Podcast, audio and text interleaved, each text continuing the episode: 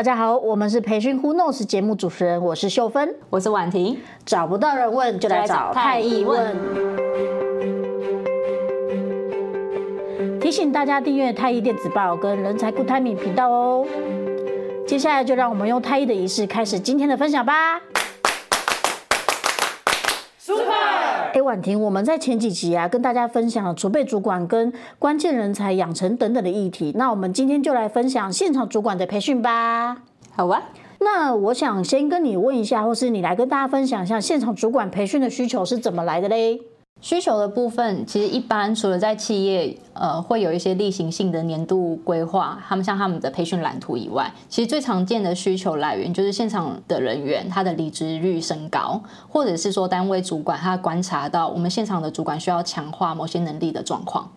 哦，oh, 所以像我之前听到的，就是只要就是提到有关现场主管的培训，大家应该最熟悉的，好像就是那个 TWI 四个部分，对不对？对，我们 TWI 的工作教导啊，工作改善、工作关系、工作安全这样的架构是最基础的。那其实我们现在在做实务的设计当中，会比较依据主管常见的问题状况来规划培训内容。哦。那我想问一下，就是目前在就是现场主管啊，或是管理教导这部分呢、最常遇到的状况会有哪一些？常见的状况会有几点，比如说像是知识掌握在老师傅的手中，然后在工作教导的步骤跟口令，它并不是那么精确。然后除了这个以外，还有像是政令的传达并不清楚，主管没有办法扮演好一个承上启下的角色，或者是在工作一忙，然后语气一不小心就太急，情绪管理不佳。就会呃，可能不小心出口成章这样的状况。比如说像前一阵子听到的最新的词是那个“佩佩”，我们说啊，“佩佩”是什么意思？哦，原来是“佩佩猪”的意思。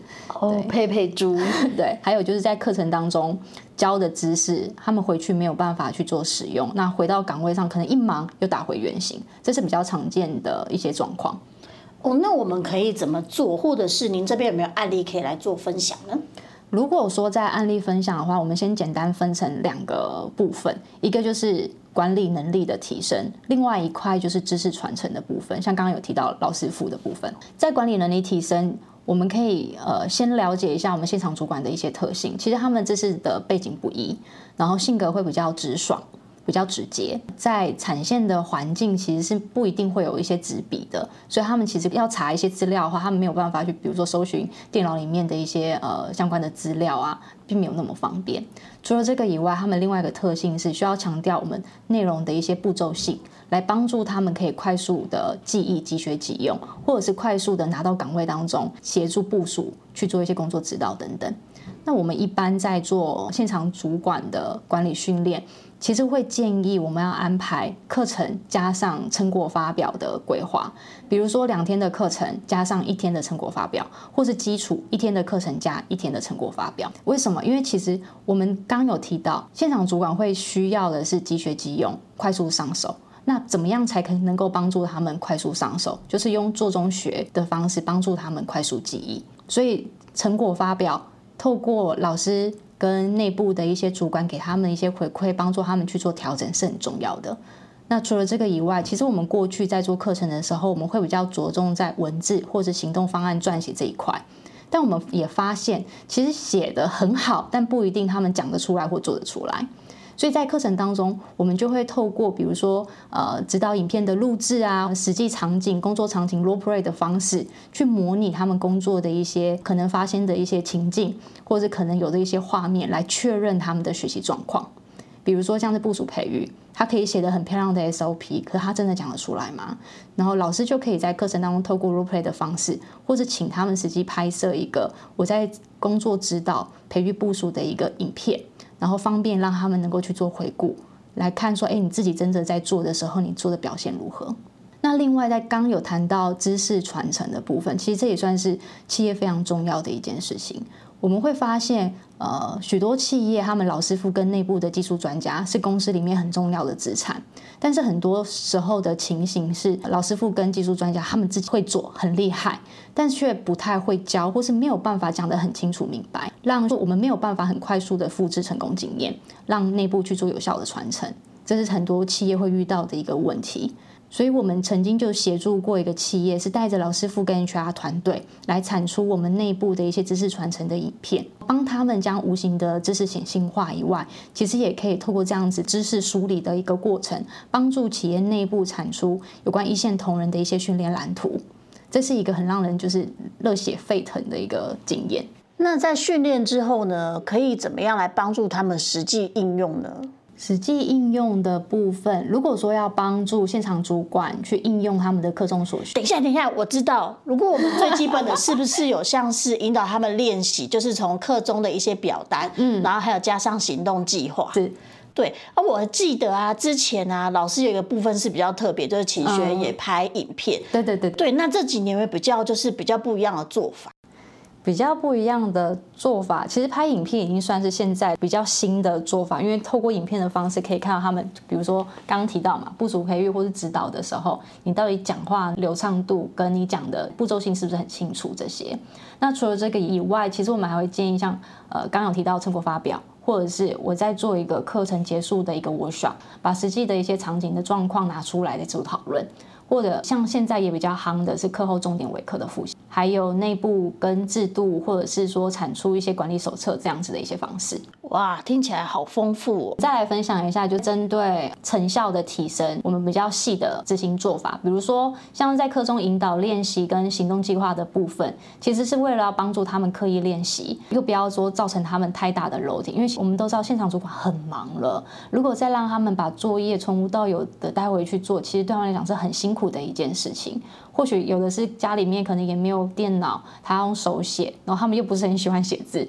所以我们其实会建议，在设计所有的课后练习都是跟工作有直接连接的，这些东西是他在工作上面一定会用到的，这个这个也会提升他们想要做、想要完成的这个动机。除了这个以外，是尽量让他们在课程当中。就可以去写，就可以去练习。那在课程结束之后，他只要稍微去做一些调整，细部内容的补充，就可以完成课后作业了。这其实可以帮助他们大大的提高他们要完成课后作业的一个意愿，跟实际练习的一个意愿。比如说像是什么政令宣达的一些步骤啊，或者是工作教导的拆解这些。除了这个以外，现场主管的学习其实另外一个很重要的是，我们在成人学习，大家都会希望可以听到什么？听到回馈，我才可以知道我今天为什么要做这个练习，我做的状况到底是好还是不好，然后有没有哪边是应该要调整的。所以我们会说，期待可以帮助他们做好比较好成效的方式，是再加上有课后的成果发表跟课后的一些研讨会。为什么？是因为我们可以安排了课后作业之后，透过这样的环节，也可以邀请我们内部的主管跟我们的顾问，先去了解说，哎，他们现在内部应用的一个实际状况，他们学习的一些心得，来了解他们的一个情形，也可以就是借这个机会，让主管跟顾问给他们回馈。那研讨会的部分，其实还有一个很重要的要点是。在执行的过程当中，一定会碰到一些问题，或者是一定会碰到一些状况。我们可以透过研讨会，请他们就是把他们碰到的瓶颈点拉出来，用比较短的时数，让顾问可以带着我们的学员、现场主管们去讨论，遇到这样的状况，我该如何解决？对啊，秀芬，那你要不要来分享一下，就是重点微课的部分呢？呃，重点微课部分啊，也是刚刚有提到，就是除了课后练习，这几年比较新的就是可能拍摄重点的部分，可以帮助主管来做温故知新哦。他可以在可能一个小小时间等电梯的时间，或是等车的时间，就可以做观看。对。那还有一个刚刚婉婷有提到，就是内部制度的连接，或者是产出管理的手册。呃，我们工作一定会跟绩效有相关。好，那再来是我们把就是教导的步骤呢，还有员工关怀面谈的一些相关的步骤跟绩效挂钩的话，在推行跟建立内部共。沟通的语言上面会比较确实哦。那大家还记得今天有回答哪些内容吗？哇，第一个部分就是我们了解到，就是现场主管培训的需求是怎么来的？它可能来自于呢，就是现场人员的离职率过高，或者是单位主管有观观察到，就是现场主管应该就是在加强的某些能力。第二个部分呢，就是我们也了解到现场主管在管理教导上可能最常遇到的状况有哪一些？呃，像是知识呢掌握在老师傅的手中，他可能不愿意教学，或者是他的教学的步骤是不精确的。好，那我们可以怎么做呢？刚刚婉婷也有提到喽，我们分享就是管理能力的提升，或者是知识传的部分，都可以有很好一个发挥的部分。最后我们也分享了，就是我们该怎么样做实际应用，包含就是课后的一些呃引导练习，或者是。行动计划。然后刚刚婉婷又提到了，我们就是建议还是要有一个成果发表或是课后的研讨会。然后还有一个就是最近比较呃流行的就是维课复习。是的，对，那也建议我们相关的内部制度要做一些连结，才会更确实哦。对啊，我也补充一下，就是有关课后重点维课的部分啊，其实太毅现在是有外包团队，我们是有团队可以协助去做这些重点维课的制作。呃，企业内部是有一些呃维课是想要自己去做设计的，我们也是有团队可以协助的哦。这算是太艺的一个隐藏服务，耶、是。提醒大家订阅太艺电子报跟人才发展 Good Timing 频道，每月二十号欢迎收听培训 Who Knows，我们下个月见。